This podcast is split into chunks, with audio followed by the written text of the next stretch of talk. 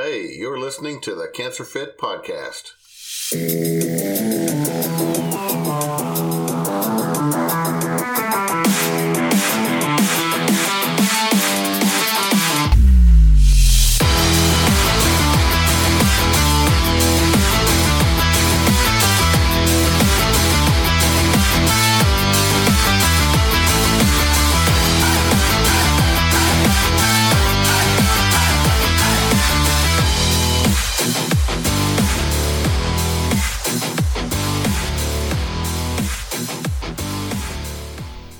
Hello, everybody, and welcome to the Cancer Fit Podcast. This is episode 1. My name is John Davis, and I'm your host.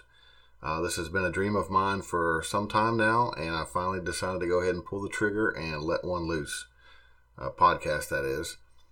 Like I said, this is episode 1, so before we really get into it today, I just want to introduce myself, tell you a little bit about my experience with cancer, and why I wanted to start this podcast in the first place.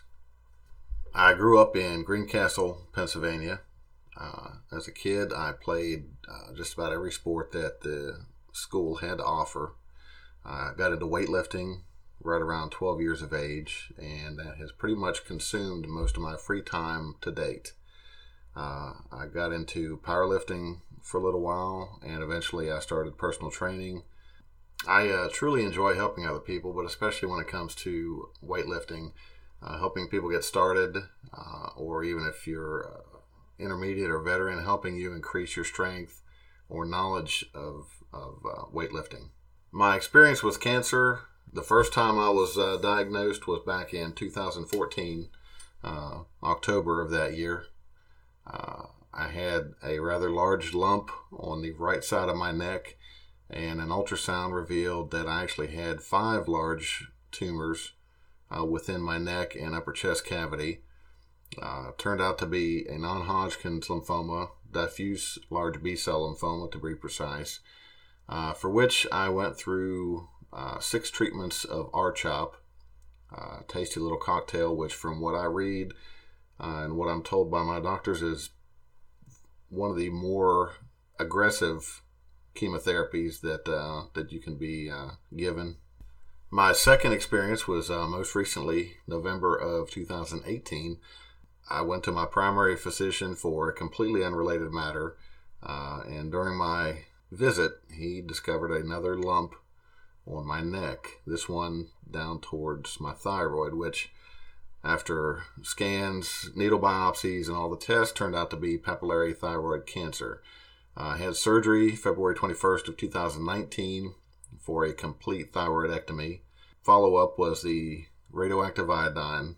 The following scan has turned up clear, so now I'm on the levothyroxine daily pill. My family also has a pretty extensive history of cancer. My mother had a non-Hodgkin's lymphoma. She passed away in 1999. My father's had 2 different types of cancer. Prostate cancer when I was very young, and most recently a blood type cancer, not leukemia. He has made it through both times. My nephew had a non-Hodgkin's stage 4 lymphoma that he survived. You know, beyond that, friends, family, been around it quite a few times. And it's one of those things that you don't really want to anticipate, but knowing your family history, you kind of figure one day, sooner or later, it's going to be your time. Well, here I've been through it twice, so this leads me to why I wanted to start this podcast in the first place. With my history as far as being into weightlifting and health and fitness, and now that I've been through cancer twice, I really wanted to start a podcast that would reach out to those who are going through treatment. You've been diagnosed with the big C word, now you're going through treatment, or you might even be in recovery. And I know all the symptoms, the fatigue, the headaches, the lack of appetite, everything that goes with it. So I wanted to start a podcast that would reach out and give you encouragement to get up and start movement, exercise. And also, and I know you've heard this probably 1,000 times from your doctor, family, and friends, but your hydration, your water intake, drinking plenty of water. That's something we all know we need to do, and we don't. So 2 of the things I want to talk about today are your water intake and exercise. Now, out of those 2, I'm going to talk about water first because I truly believe that that is actually the most important thing that you can do for yourself, is increase your water intake. You all know that chemotherapy, radiation, and other treatments will definitely dehydrate you. They already compromise your immune system, and it can cause water to be drawn out of your organs and tissue, and that causes dehydration, which is not good. So to start, ask yourself, how much water are you drinking every day? Is it enough? The answer is probably no. I know when I go see my oncologist, he's always, drink plenty of water, stay hydrated, but he never really tells me how much. So I imagine your doctor might be very similar. He'll tell you to drink plenty of water, but it doesn't really give you an idea how much you should drink. So how much water do you really drink a day? Personally, I'm at least a gallon a day, especially if you live where I do. I live in Florida. Summers are quite warm. And if you're working, say, in a warehouse or outside, obviously your water intake has to increase. There are a couple different signs that you can recognize to let you know that you're dehydrated or you just need to go drink some water. Fatigue. I know sometimes I'll get a headache if I don't drink enough water. You know, the best way to determine if you need more water is when you go to the bathroom, look at the color of your urine. Yes, I said it. Look at your pee and see what color it is. If it's a clear to light yellow, you're doing pretty good. Don't stop drinking water. Keep on drinking. But the darker your urine, the more water you need to take immediately. So my advice is, first thing in the morning when you wake up, get started. Slam down a good full glass of water, maybe two, and go ahead and get your system hydrated right off the bat. Then you can just do maintenance throughout the day, sipping water. And I know a lot of times your doctor will say drink plenty of fluids. That could mean anything. That could mean tea, beer, coffee, juice, whatever. I want you to focus on water. Your system, like I said before, is already compromised because of the chemotherapy or radiation or surgery. So water is the key. Now, of course, I'm not saying don't have a cup of coffee in the morning. Don't have, whatever, your juice, other liquids. I'm not going to specify. Go ahead and mix them in there, but make sure your water intake is taking care of your hydration. I've seen and read of numerous methods that help people make sure they get plenty of water a day. A lot of people will take a gallon jug, fill it with water, and they'll have little, like a Sharpie pen, they'll put little increments all the way down.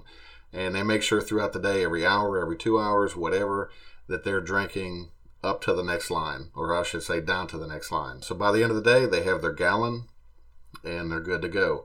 I've read online different things. I was just curious to see what people say about water intake. I've seen the 8x8, 8 8-ounce glasses or bottles of water throughout the day. That's only about a half a gallon. Personally, I recommend more than that. Now, naturally, I'm not going to tell you to do anything against your doctor's advice or wishes. So always consult with your doctor. I should have put that out right at the beginning, but I'm saying it now. Always consult with your doctor, but I don't know any doctor on the planet that would argue against drinking more water. That's just first and foremost. Like I said, between the two, water and exercise, water is definitely your most important ally going through treatment and also in recovery.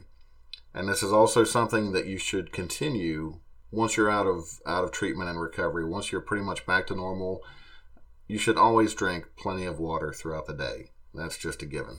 So where does all this water go that I'm telling you to drink, that your doctor's telling you to drink, probably your family and friends are telling you to drink?